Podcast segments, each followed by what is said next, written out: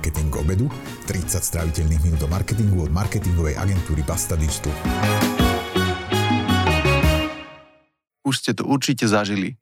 Chceli ste si niečo objednať, ale nákupný proces bol taký zlý, že iba veľmi motivovaný človek by si niečo objednal.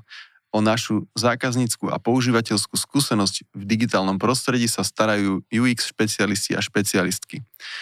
O UX a jeho vplyve na marketing sa porozprávam s Lukášom Andelom, ktorý sa UX venuje viac ako 10 rokov vo firmách ako riešenia.com, Habitable alebo Luigi's Box. Moje meno je Jan Laurenčík a som senior konzultant v Basta Digital. Lukáš, vítaj v relácii Marketing obedu. Ďakujem pekne za pozvanie. Čau, čau. Kedy si sme pri téme UX riešili také prkotiny, ako napríklad, či sú hypertextové odkazy v texte ľahko rozpoznateľné, alebo e, či nechybajú nejaké výzvy k akcii.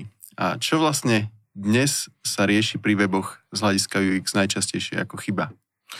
Tak na toto sa asi nedá takže jednoznačne odpovedať, lebo tie veci, ktoré si pospomínal, sú vlastne taká, že minorita, že to je niečo, čo sa deje už, keď máš to existujúce nejaké riešenie, ale user experience ako taký vlastne a vychádza už z toho samotného spôsobu, akým používateľia interagujú s nejakým produktom alebo službou. Nemusí to byť vždy niečo digitálne, a vnímajú vlastne, aký užitok im to prináša, ako je to efektívne, ako jednoduché je to na použitie. A celé je to vlastne o tom, že ten user experience začína ešte oveľa, oveľa skôr, ako vznikne vlastne to finálne nejaké riešenie, ktoré my môžeme vidieť. Takže v podstate tie a, drobnosti, ktoré teraz nazvem takže zjednodušene, sú už nejaký finálny výsledok, ktorý my vieme dodatočne zistiť a opraviť v rámci nejakej už skôr optimalizácie nejakej časti a toho UX designu alebo user experience po spustení toho produktu alebo služby, alebo webu, aplikácie, v podstate čohokoľvek. Mm-hmm, OK, tak ja, ja som to asi tak mm, zle zaramcoval, že UX pri weboch a ty hovoríš vlastne o produkte, o službe. Tak kedy vlastne začína rola človeka, ktorý sa zaoberá UX? A, už, už aj tie role sú vlastne a, rôzne, lebo UX alebo ten user experience ako taký a, sa skladá z rôznych disciplín, že nemusí to byť a, myslené vždy len v nejakej fáze dizajnu, alebo návrhu dizajnu, alebo nejakého UI, toho, čo vidíme, ale sú tam rôzni výskumníci, a sú tam, patria tam analytici, patria tam testery, ktorí vytvárajú prototypy a testujú riešenia ešte predtým v rámci nejakých konceptov, ako sa spustia do nejakej živej a, prevádzky. A ja som aj tak na začiatku spomenul takú kombináciu, že vlastne máme, že user experience ako taký, čo vlastne je nejaká súčasť toho ekosystému, ktorý teraz vnímame hlavne pri značkách ako Customer Experience, kde sa orientujeme teda čisto len na nejaký produkt alebo službu v rámci interakcií toho používateľa s ním. A potom UX design, čo už je vlastne proces ako taký, ktorý nás prevádza návrhom toho riešenia.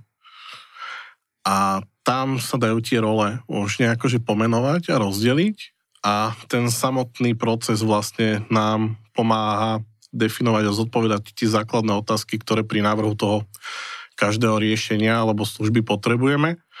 A to je vlastne, čo ideme robiť, pre koho to ideme robiť a čo chceme dosiahnuť.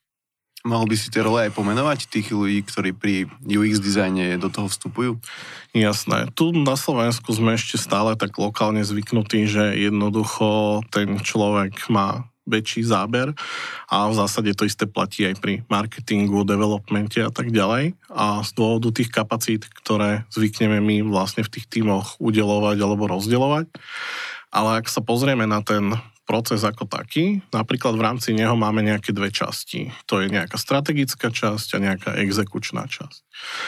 A celý ten proces sa skladá zo štyroch krokov, teraz som možno trocha zložitý, ale vlastne vždy začíname tým, že venujeme nejaký čas výskumu. a definovaniu cieľov. Či už obchodných cieľov, používateľských cieľov, alebo možno cieľov, ktoré môže mať ten zadávateľ nejaké úlohy, čo býva často náš klient. A do toho často spadá a teda analýza nejakej konkurencie, alebo analytika, kde už proste je fajn, keď máme ľudí, ktorí sa tej analytike rozumejú, vedia ju vyhodnotiť, vedia ju správne merať, vedia definovať správne metriky, ktoré chceme sledovať. Potom a máme časť stratégie, to znamená, že niekto to všetko musí vyhodnotiť a musí navrhnúť, že akým spôsobom vlastne chceme tie ciele dosiahnuť. Takže už tam máme nejakú pozíciu stratéga. A to je vlastne tá strategická časť, ktorej cieľom je mať plán. Mať plán je teda presne vedieť zodpovedať tie otázky, ktoré som spomínal teraz. Že čo ideme robiť, pre koho to ideme robiť a čo chceme dosiahnuť.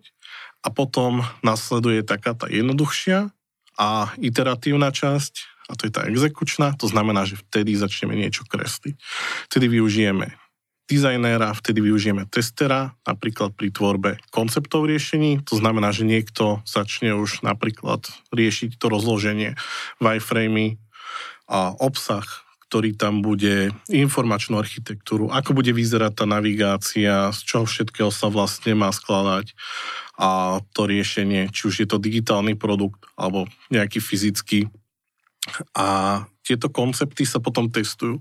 Takže tam už môžeme mať nejakú úlohu testera. Tester môže testovať v rámci nejakého prototypu napríklad len čisto a také, že najzábavnejšie, aj často bývajú na to workshopy, sú testovanie papierových prototypov, kedy sa len rukou proste spraví naozaj, že jednoduchý wireframe a ten sa potom rieši napríklad s niekým, s klientom, s niekým v rámci a tej vzorky tých zákazníkov, aby sa vedelo vlastne validovať, že či tá stratégia, ten koncept toho riešenia je navrhnutý dobre. A ten ďalší krok, ten posledný, je až vtedy vlastne sa bavíme o tej fáze nejakej že dizajnu, tej vizuálnej entite, kde už sa hráme s typografiou, farbami, kde využijeme toho dizajnéra a ktorý opäť vieme testovať už v rámci nejakých živých prototypov. Tam už potom nasleduje ten frontend, a vieme vlastne vyhodnotiť celé to riešenie ako také ešte predtým, ako sa dostaneme do nejakej fázy spustenia.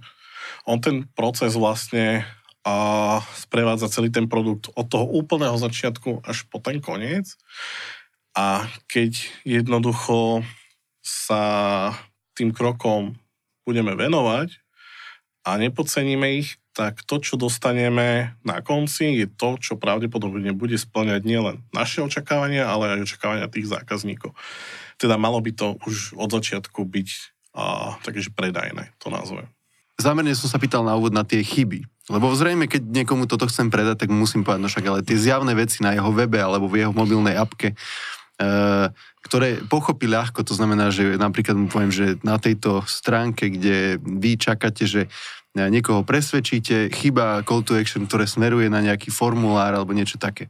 E, že e, môžeme aj k tomuto sa dostať, že čo bývajú také tie najvypuklejšie chyby dnes pri UX. E, možno, že keď sa na to pozrieš z hľadiska bežného používateľa, ako keď si si tu sadol a povedal si, že tá stolička má zlé UX, tak že čo bývajú také tie najčastejšie, najvypuklejšie školácké chyby pri dnešných produktoch, službách, weboch. Áno, tak potom, po tom dlhšom úvode je to to, že, teda, že žiadne UX tam nie je, práve už na tom začiatku. Čiže akože je to také... Uh, také, také ten... pocitové, alebo také, že niekto videl nejaký nákupný proces alebo nejaký formulár, tak ho plus minus nejak spravil, ale že z UX hľadiska sa nad tým nezamýšľal. To chceš Áno. povedať, hej? Niečo, niečo, niečo v tom štýle. Pretože to, že niekde je niečo použité, ešte neznamená, že to je naozaj že dobré. A tie chyby, ktoré, ktoré sa takto dejú, sú práve také tie najbežnejšie, čo sa stáva práve vtedy, keď sa vynechávajú také tie best practices, ktoré si vieme v podstate ľahko nájsť mm, kľudne na rôznych, rôznych portáloch, ktoré sú proste zaužívané v tom, v tom správaní ako takom. Hej, tak zjednodušene sme zvyknutí, že logo je na ľavej strane, keď na neho kliknem, tak sa dostanem na úvodnú stránku, tak už toto dokáže byť niekedy proste pre tých používateľov problém v tej navigácii. Už len kvôli tomu, že oni očakávajú, že sa to stane a vlastne, keď na to kliknú, tak majú potrebu sa dostať na tú úvodnú stránku a oni sa tam nedostanú. To znamená, že teraz a my môžeme vychádzať z toho, že tak sa nedostanú na úvodnú stránku, veď na čo, ale úvodná stránka nemusí byť tá z tých najnaštevovanejších. Ja môžem mať spustenú nejakú reklamnú kampaň na produkty alebo na nejakú konkrétnu stránku, to znamená, že ako používateľ tam prídem a ja vlastne neviem, kde sa skutočne nachádzam, alebo a komu tá stránka patrí, čo na nej ešte môžem nájsť. Chcem si doplniť svoje informácie, ja sa k ním vlastne nemusím vedieť dostať, pretože som očakával, že keď kliknem na to logo, tak sa dostanem na tú úvodnú stránku, kde očakávam, že bude uh, taký ten nejaký základný popis, že proste pochopím, o čo vlastne ide. Mm-hmm.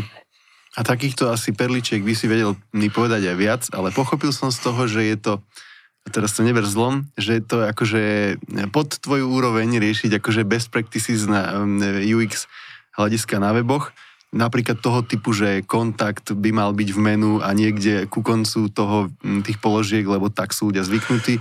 Niektoré weby to majú tak, že to je niekde v hlavičke, alebo niekde v petičke, ale chyba to tam a tak ďalej. Čiže pochopil som, že toto je úplne, že na prkotina detail, lebo UX začína niekde úplne, úplne inde a dokážeš s ním oveľa lepšie veci riešiť, ako to, že či logo je klikateľné, alebo či call to action chýba toto už, toto už sú presne len také tie dopady, že, alebo, alebo tie následky toho, keď a svoje ambície venujem napríklad niektorej tej inej časti. Že prehnanie napríklad lípnem na developmente a funkciách, ktoré proste si predstavujem, že tam chcem mať, lebo ich tam chcem mať a nemusím preto mať nejaké konkrétne opodstatnenie, alebo sa venujem tomu, čo, čo najviac uľahčí život mne, ale zabudám pritom na toho koncového používateľa, ktorý proste je vlastne alfa omega toho biznisu.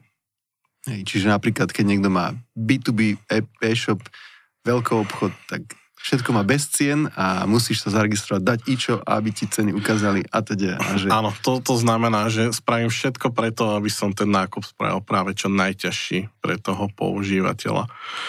Aj keď sa tam dá vlastne k tomu možno pristúpiť nejakým iným spôsobom, len im treba venovať čas. Aj mhm. keď teda B2B segment je v tomto troška ešte, ešte a by som povedal, že zhovievavejší. Asi, hej.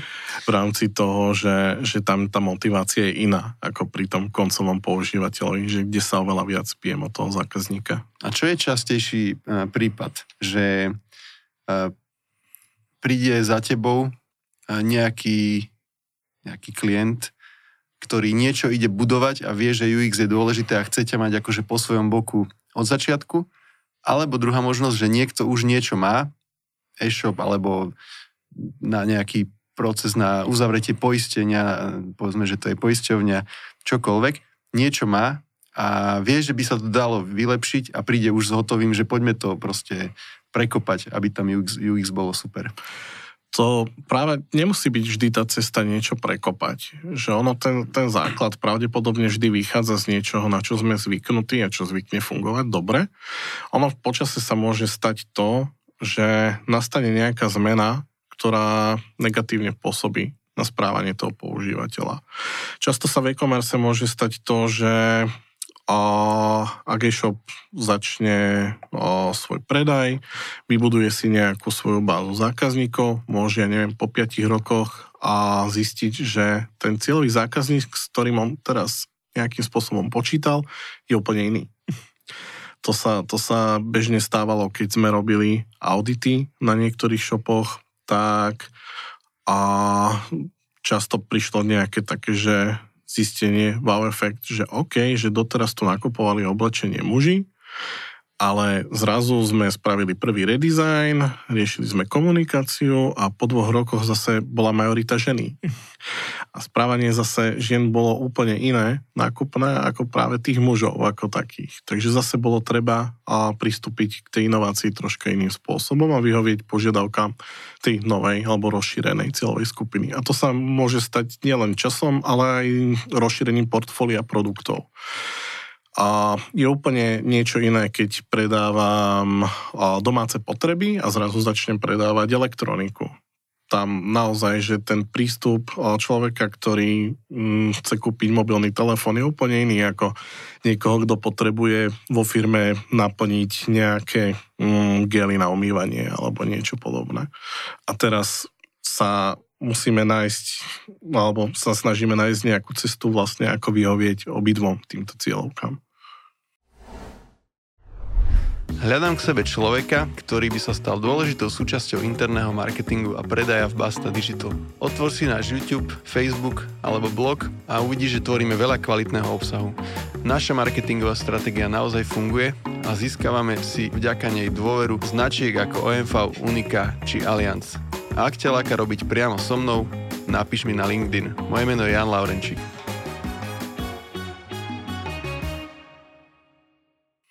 Ale neodpovedal si mi, že čo je častejšie. Že či niekto, kto príde a akože nič nemá a je ozvietený na toľko, že chce mať UX človeka pri sebe od začiatku, alebo niekto, kto už niečo má, beží to a chce to vylepšiť. Častejšie sa stane určite to, že už niekto niečo má a chce to vylepšiť a to vôbec nie je zlé, že proste naozaj, že niekedy tam nemusí byť ten rozpočet, to myslenie, a, alebo nastavenie, alebo tie schopnosti, že tamto UX musí byť, alebo čo to vlastne UX je. UX dlhé roky bol v podstate skôr buzzword, ako nejaká súčasť procesu firiem, ktoré, ktorý sa začal aplikovať. A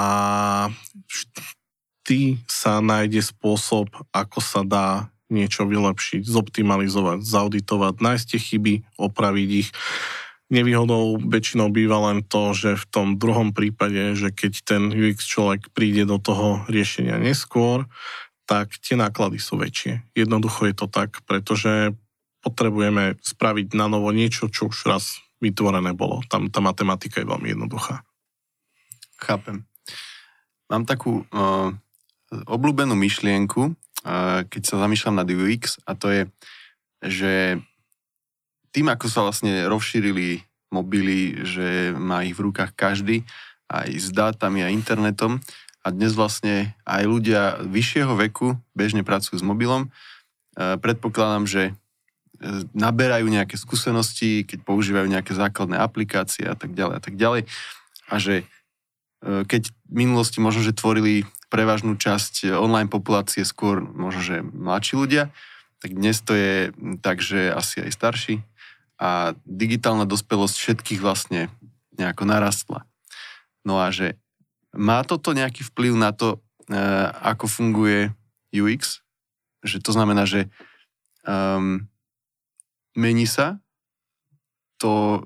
Chápeš, čo chcem povedať? Že keď nejaký e-shop navštevujú ľudia, napríklad 25, 35 a teda, tak e, vedia, sú zvyknutí na nejaký nákupný proces alebo nejaký objednávkový proces. A keď to zrazu rozšírim, že tam budú chodiť ľudia, ktorí majú 70, tak musí sa niečo v tom UX zmeniť, že zrazu musí byť všetko oveľa intuitívnejšie a tak ďalej a tak ďalej? Ono práve, ak by som povedal, že, že, že, že keď si zoberieme, že môže byť takto že zmodernizovaná tá staršia cieľovka, to znamená, že oni vedia to zariadenie používať do takej miery dobre, aby tam nemusel byť v podstate žiadny rozdiel medzi tým, ak by som použil a, na nákup mobilia alebo napríklad môj dedo, lebo on ho používa úplne rovnakým spôsobom ako ja, tak aby mohol nakúpiť. To znamená, že v tomto prípade a je to skôr o tej osvete a snahe možno tej a, vyššej nejakej vekovej kategórie a venovať čas tým technológiám alebo učeniu sa niečoho nového.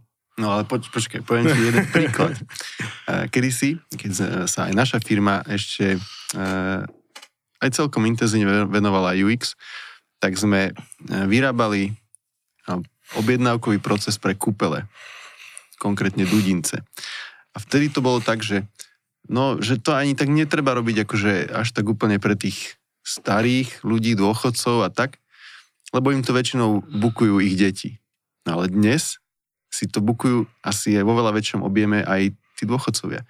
A že nemusí byť ten, tým pádom ten proces oveľa, oveľa intuitívnejší, alebo mi na to povieš, vidíš, som majster v kladení zložitých otázok, že už mal byť intuitívny aj vtedy. Tam v podstate a toto, toto podľa mňa treba vyskúšať, že, že aj odo mňa sa veľmi často očakáva, že niekto za mnou príde, klient, kolega, známy, kamarát a povie mi, že je toto dobré, alebo ako má toto byť. A milne očakáva, že ja mu v tej chvíli budem vedieť odpovedať a budem mu vedieť odpovedať správne. A to sa nedá, lebo to je také spoliehanie sa vo veľkej miere na nejaké pocity alebo nejaké vnímanie, ak, ak v tom nejakom segmente alebo v use case ja naozaj, že nepoznám štúdie, ktoré by boli overené a vedel by som sa od nich odpichnúť, alebo si to neviem vyskúšať, zmerať, lebo user experience sa nespolieha na pocity, ale vždy vychádza z faktov a dát, tak potom sa nedá jednoducho takto, že zodpovedať niečo v tej chvíli a vedieť tú správnu odpoveď vyhodnotiť, že áno, je to tak, alebo nie je to tak. Môžem vychádzať z toho, že čo viem za tie roky a nejakých skúseností, alebo ti nemusím na to odpovedať vôbec, lebo v podstate nemám skúsenosti s touto cieľovkou. Ale moja hypotéza by bola, že ten proces by mal byť pre každého natoľko jednoduchý, aby s ním vedel zaobchádzať naozaj, že každý. A tu mi potom vychádza zase, zase nejaký, nejaký výsledok z toho, že, že opäť možno sa v čase zmenila tá cieľovka, alebo ju na začiatku mali zle zadefinovanú. A dalo sa tomu možno predísť, že ak teraz príde, že pre, pre tých starších návštevníkov môže byť ten proces problémový. No, priznám sa, že sme robili, ja som to zámerne zjednodušil, robili sme aj užívateľské testovanie s dôchodcami, normálne s cieľovkou a bolo to zábavné a že len viem, že vtedy sme na to tak pozerali, že vo veľkej miere to bukujú ich potomkovia a súhlasím s tým, že asi keď si kupuješ letenku, tak e, tá skúsenosť alebo to, mm, to, tá intuitívnosť by mala byť natoľko dobrá, že to dokáže robiť človek v každom veku. A, a napriek tomu si myslím, že sú špecifické cieľovky, kde ty musíš všetko vysvetľovať e, oveľa zrozumiteľnejšie, lebo nemusia všetci vedieť e, proste pojmy a tak ďalej, tak ďalej. Že keď máš špecifickú cieľovku, čo môže byť naozaj, že staršia populácia, alebo môže byť, že deti a tak ďalej, že nemusia poznať všetky, vieš, e, pojmy a tak ďalej. Áno, to je napríklad use case, ktorý uh, som tiež riešil v rámci design thinkingu napríklad, ako motivovať seniorov, aby viac čítali a tam už vlastne bolo oveľa, oveľa viac problémov, s ktorými sa dokážeš stretnúť ako senior, okrem toho, že kniha môže byť pre teba ťažká, písmenka môžu byť malé, nemusíš jednoducho vedieť zotrvať v tej správnej polohe. Digitálne technológie nehrozia a postupne hľadať nejakým spôsobom, že riešenie, ako im napríklad to čítanie a tú motiváciu zlepšiť. Takže špecifickú cieľovku vieme asi nájsť vždy, ale teda závisí od toho, že čo, čo riešime. A tam treba už asi venovať čo najviac práve tomu researchu a tým potrebám, aby sme vedeli, pre koho to riešenie robíme. Potom mm. ten výsledok by mal byť vždycky oveľa lepší, ako keď si niekto sadne za stôl a v podstate niečo nakreslí. OK. Uh, ja som tu mal nedávno ako hostky dámy z agentúry Levosfér a Levosfér, som to asi nezrozumiteľne povedal, a a oni mi hovorili, že UX, že čo to je za novinka, že v minulosti sa to niečo podobné volalo, že shopper marketing a že to vlastne riešili to, že či vieš nájsť nejaký produkt proste v obchode a tak ďalej a tak ďalej, že mm, je UX dnes domenou ako keby digitálneho sveta, alebo riešite aj presahy do kamenného sveta? Tak pre mňa ten shopper marketing je niečo, čo sa asi viaže viacej s marketingom a predajom produktu, možno nejakým presviečaním sa alebo presviečaním toho klienta o tom, že ten produkt je skvelý, že ho potrebuje, aj keď možno nerieši nejaké jeho potreby. A to je ten rozdiel medzi tým user experience, že stále ide o tú nejakú interakciu. A jedno, či je to digitálny produkt, služba, alebo je to offline svet. Mám veľa príkladov zo života. Mm, lístky na autobus. To tým si prechádza každý prvýkrát proste asi, asi nejakým peklom. A pre zahraničných turistov to býval strašný problém, že jednoducho nevedeli vybrať z tých tlačidiel, ktoré tam boli, že ktoré je to správne, lebo v podstate nevedeli ho priradiť v žiadnej hodnote. A na kamennom námestí je automat na parkovanie. Neviem, či tam niekedy a chodíš, ako je vlastne tuto kúsok Lunabar tak tam originál má ten parkovací automat, polepené štítky, že obrazovka nie je dotyková, že tuto treba ťuknúť a sú tam čísielka 1, 2, 3 a pamätám si veľmi vtipne križovatka a Košická a Miletičová. Je tam bankomat v ktorom keď chcú nižší ľudia vybrať peniaze, musia si vyliezť na soklik, aby vedeli zadať PIN. Hej, a toto, toto všetko je niečo, čo ten UX ako taký zohľadňuje v našom živote. Tá stolička, ktorú, na ktorej sedím a jednoducho ten pattern bol jasný. Som zvyknutý, že všade sú dve páčky. Jedna páčka, ktorá mi zasekne operadlo a jedna, ktorou si viem zmeniť výšku sedadla. Tuto je len jedna, čo je veľmi praktické, ale nevedel som prísť na to, že ju musím zasunúť, na to, aby sa mi operadlo vlastne fixlo. A ovládače pre TV, to všetko sú veci, ktoré sa dajú a vlastne často navrhujú práve zo začiatku ich s dizajnérmi. Robia sa koncepty, robia sa prototypy, sú to plastové škatulky, papierové škatulky. Prejde si tým veľmi veľa používateľov, kým naozaj a sú schopní nejaký funkčný ovládač k tej TV vypustiť von, nehovoriac o napríklad Apple ako takom, hej, ich zariadenia. A tiež niekedy jednoducho nám nejde do hlavy to, že prečo sa ten Apple Pencil nabíja tak, že sa jednoducho zasunie zo spodu do toho zariadenia a nevieš potom, že čo s tým, že musíš použiť redukciu a tak ďalej ale zrazu druhá iterácia už vidíš, že jednoducho to riešenie je sofistikované a vieš ju pripnúť magneticky proste k tomu tabletu. OK. Toto UX ako také v podstate je súčasťou nášho života a veľmi špecifický use case sú dvere. Ale to, je toto niečo, čo bežne rieši človek ako ty, alebo, alebo je to skôr že funny poznámka, že áno, UX je všade okolo nás, ale nikto nie, ti dopravný to... podnik nezaplatí za to, aby si robil pre nich automat na kúpu listkov alebo niečo také. Mm, to sú práve potom tie prípady, ktoré sú podceňované. A to už závisí od tej pozície. Ja som aktuálne skôr a vždy som bol na nejakej pozícii, dajme tomu, že toho produktového dizajnera pre digitálny produkt mm-hmm. ako taký. Že to je to, na čo sa mm, viac menej zameriavam a kde sa zdržujú také moje tie najväčšie schopnosti. A v rámci nejakej inovácie, optimalizácie, mm, vytvárania nejakých nových produktov alebo toho procesu, ako by to vlastne od začiatku celé malo ísť už od nejakých základných špecifikácií až po nejakú technickú realizáciu. Mm-hmm. Prečo uh, weby stále vymýšľajú uh, veci, ktoré už boli vymyslené? A to sa netýka asi len webov. Povedzme pri nákupnom procese v e-shope. Prečo vidím, čo až takto často nenakupujem online, ale toľko rôznych variantov nákupného procesu, keď by som mohol opajcnúť nejaký Amazon? No to je práve ten príklad, že napríklad Amazon je nešťastný, kvázi nešťastný, to som možno nepovedal najlepšie, ale, ale ten prípad, že Amazon predáva všetko všetkým. To znamená, že vyhovieť proste všetkým sa v skutočnosti, že nedá. Takisto chcú čo najviac podporiť svoj predaj a tržby tomu prispôsobujú aj ten nákupný proces. Akurát, že práve v ich prípade aj veľmi malá zmena môže mať obrovský dopad pri tej návštevnosti, ktorú oni v podstate majú.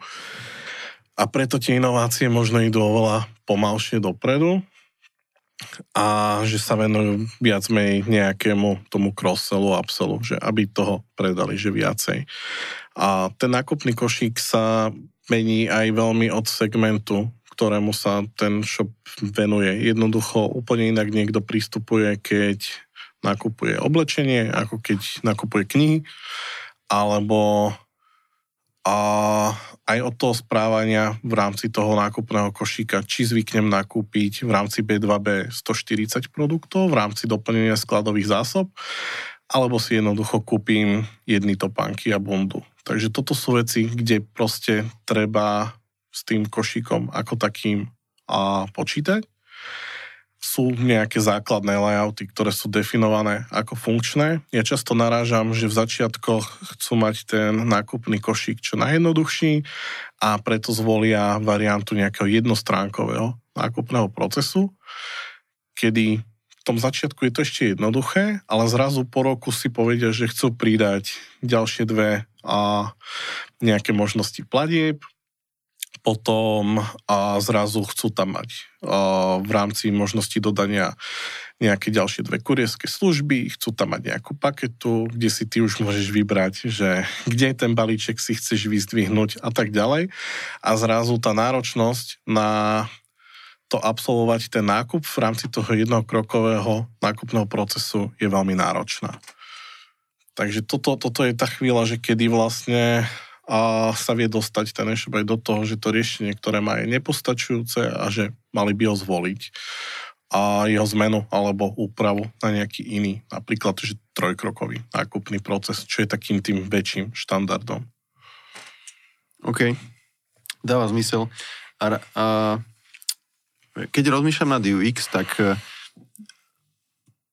podľa mňa ľudia porovna, neporovnávajú e, ako to väčšinou robia značky, že pozrú sa na konkurenciu, aké má formuláre, e, nákupný proces alebo akýkoľvek proces, kde je dôležité UX.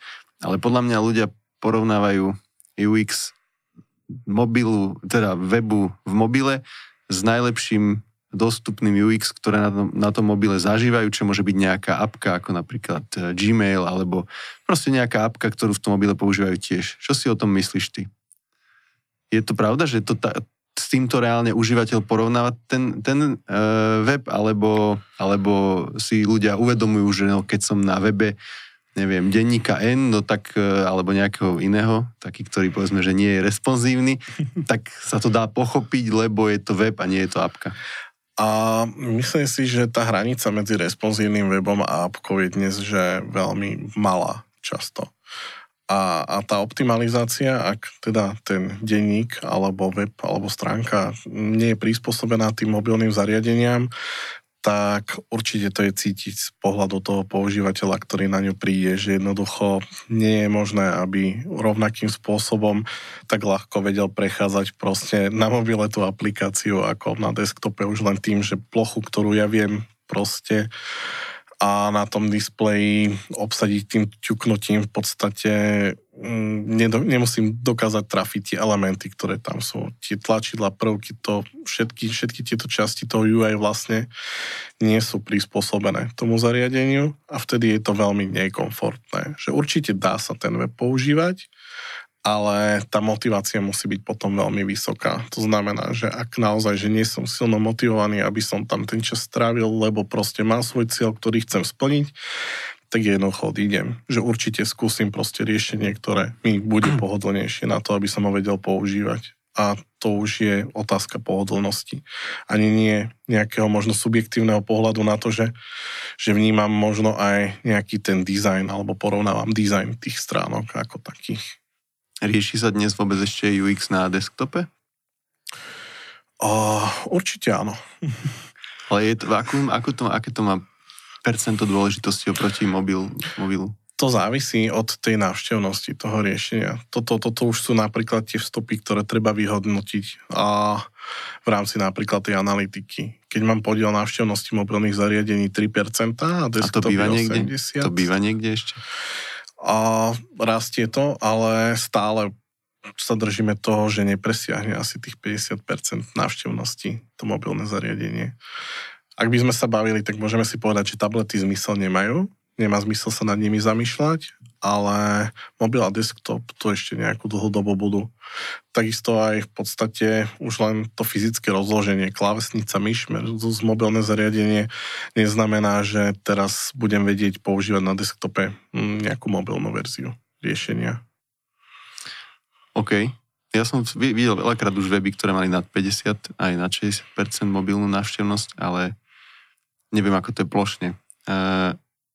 Kedy sa oplatí testovať niečo, čo sa týka UX? V zmysle nejaké AB testy, a sú, a sú tam nejaké podmienky vstupné, že ako musí mať minimálnu návštevnosť, alebo... Určite áno, od tej návštevnosti sa odvíja to, ako dlho proste ten test bude trvať. To znamená, že ak mám návštevnosť, ja neviem, 10 ľudí denne rozhodnem sa testovať nejaké dva detaily mm, produktu, kde zmením text a napríklad v tlačidle a spustím, tak ten test bude trvať potom niekoľko mesiacov. A má to zmysel potom? V tej chvíli asi nie. By som povedal, že to treba potom vyhodnotiť celkovo, že ako k tomu riešeniu pristúpiť a možno využiť nejakú inú možnosť a optimalizácie ako testovanie AB testom a vyskúšať napríklad nejaké hitmapy, clickmapy a venovať čas tejto časti, alebo potom radikálne zvýšiť návštevnosť čo ale skreslí opäť výsledky, lebo tam dostanem používateľov, ktorí by sa tam bežne nemuseli dostať. Takže je to taká dvojsečná zbraň. Mm-hmm. Okrem spomínaných, spomínaných AB testov, hitmap, clickmap, aké sú také bežne používané, ktoré by mali ľudia evidovať minimálne, ktorí robia v marketingu? O, často sú to moderované rozhovory, dotazníky, o, také, také o, metódy, s ktorými sa ešte teraz už vieme opäť stretávať osobne. A takisto testovanie prototypov. Vieme testovať prototypy cez rôzne služby, ale vieme aj napríklad cez nejakú figmu nakreslenie. Vieme spraviť interaktívny prototyp, vieme ho zobraziť na mobile a vieme spraviť takto nejaké moderované testovanie s používateľom, čo je v podstate veľmi výhodné a by som povedal, že niekedy na nezaplatenie. Že to je taký ten otvárač očí práve, že, že to už nikto nedokáže poprieť, keď sa ten pattern zopakuje 5 krát po sebe, že, že toto je naozaj zle, napriek tomu, že akokoľvek sme mohli byť niekedy presvedčení, že to bude fungovať a nefunguje. Takže to sú také veľmi dôležité veci. Takže určite vieme, a závisí od toho, čo chceme testovať. Ak chceme testovať navigáciu, tak môžeme použiť nejaké iné služby.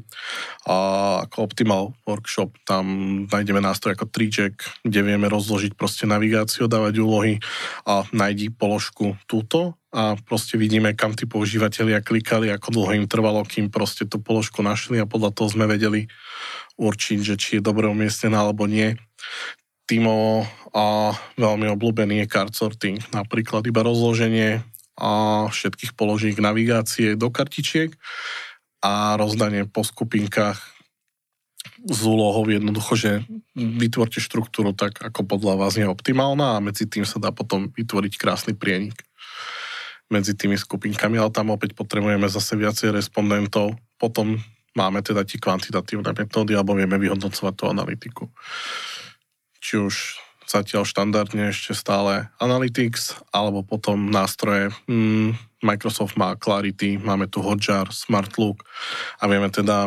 vyhodnocovať rôzne recordingy, vieme si robiť nejaké funnely prechodu stránok, alebo potom rôzne tie click mapy, alebo scroll mapy a tak ďalej, alebo testovať formuláre, čo je tiež celkom zaujímavé. Zvykne sa UX riešiť ešte pri nejakých iných príležitostiach, ako napríklad nejaké e-maily alebo banery. Tak určite alebo... sú nejaké best practices, ktoré sa dajú určiť, alebo sa dajú testovať banery. Myslím si, že agentúry často a testujú banerové kampane. Ale asi nie z hľadiska UX, nie? A to už je podľa mňa nejaký, nejaké to prelinanie toho ekosystému ako takého v rámci toho customer experience a marketingu alebo ten presah proste cítiť všade, ale vždy vieme aj na webe mm, vytestovať alebo vytvoriť test, kde môžeme použiť človeka alebo produkt a skúsiť porovnať, či viacej funguje tá ľudská stránka alebo tá produktová. A rovnako to podľa mňa funguje aj s kampaňami. Nehovoriac o tom o umiestnení tlačidla, tých call to action ako takých, či použijem jedno alebo či ich použijem viac, tak to je určite rozdiel napríklad v tých newsletterových kampaniách Mikrokopy je tiež v podstate a celkom veľký presah do user experience ako takého. To znamená, že aj copywritery sa nájdu v tejto sfére, ktorí si vedia proste nájsť tú svoju úlohu a vedia jednoducho písať tie texty, alebo pomenovať tie tlačidla naozaj, že správne, či použiť do košíka, alebo kúpiť a tak ďalej. Mm-hmm. Toto, toto som chcel aj vytiahnuť a bude to posledná vec, čo sa ťa spýtam a veľmi ma to vždycky pobaví, keď vidím rôzne mikrokopy, ak to tak môžem nazvať, tie všelijaké chybové hlášky vo formulároch alebo tie popisky formulárov a tak ďalej. No a mm, keď to vidím pri weboch, tak sa mi veľakrát zdá, že to písal programátor a že nepísal to copywriter. A že toto, tá spolupráca medzi UX, medzi copywriterom a povedzme grafikom, tak uh, ja tam často vidím nejaké zádrhely. A ako, aká býva tvoja skúsenosť v tomto? No u mňa napríklad to mikrokopy ako také nie je práve tá najsilnejšia stránka, tam ja vždy viem oceniť spoluprácu copywritera. Čiže ty tam dávaš toto pole je povinné, potkaj. Áno, ale otázka je, že či ho dám pri každom poli, alebo ho dám pod tlačidlom odoslať. To, ťa zaujíma. to ťa zaujíma. To ma zaujíma určite. Ale Čo nefi, sa... nefičíš si na super milých eh, chybových hláškach, hej? A určite všetko, čo ukážem používateľovi, musí byť proste jednoznačné. To znamená, že ak, ak tam budeš neplatné telefónne číslo, tak to nie je dobrá hláška. Dobrá, dobrá hláška je, že číslo, telefónne číslo musí obsahovať len čísla, alebo musí mať 8 čísiel, alebo musí mať tento tvar, ak chcem naozaj že zbuzerovať toho používateľa a nutiť ho, aby naozaj použil nejaký tvar. A ak píšem heslo, tak nenapíšem hlášku, toto nie je správne heslo, alebo toto heslo nemôžeš použiť, ale napíšem, že musí mať veľké písmeno, alebo chýba mi tam veľké písmeno, ešte ten lepší prípad, ale toto už sa nechce programátorom ísť takto do hĺbky. Možno preto to tak vyzerá často. Mhm, jasné. Dobre, ale čiže považuješ tú spoluprácu copywriter, grafik a UX za Určite, dôležité. sú veľmi dôležité. Aj celkovo tie spolupráce medzi tým, to ako sa vedia doplniť a tie jednotlivé časti vedie vždycky k oveľa lepšiemu výsledku. To je bez pochyb. Super, Lukáš, ďakujem za veľmi zaujímavé stanoviska teba k tejto téme. A posledné, čo sa ťa spýtam, je, že čo dnes budeš obedovať? Čo dnes budem obedovať? Asi niečo rýchle a výživné. rozmýšľam, že pôjdem na burrito o. do Grizzly Tacos. Môžeš sa pridať. Tak sa znie dobre. Ďakujem pekne.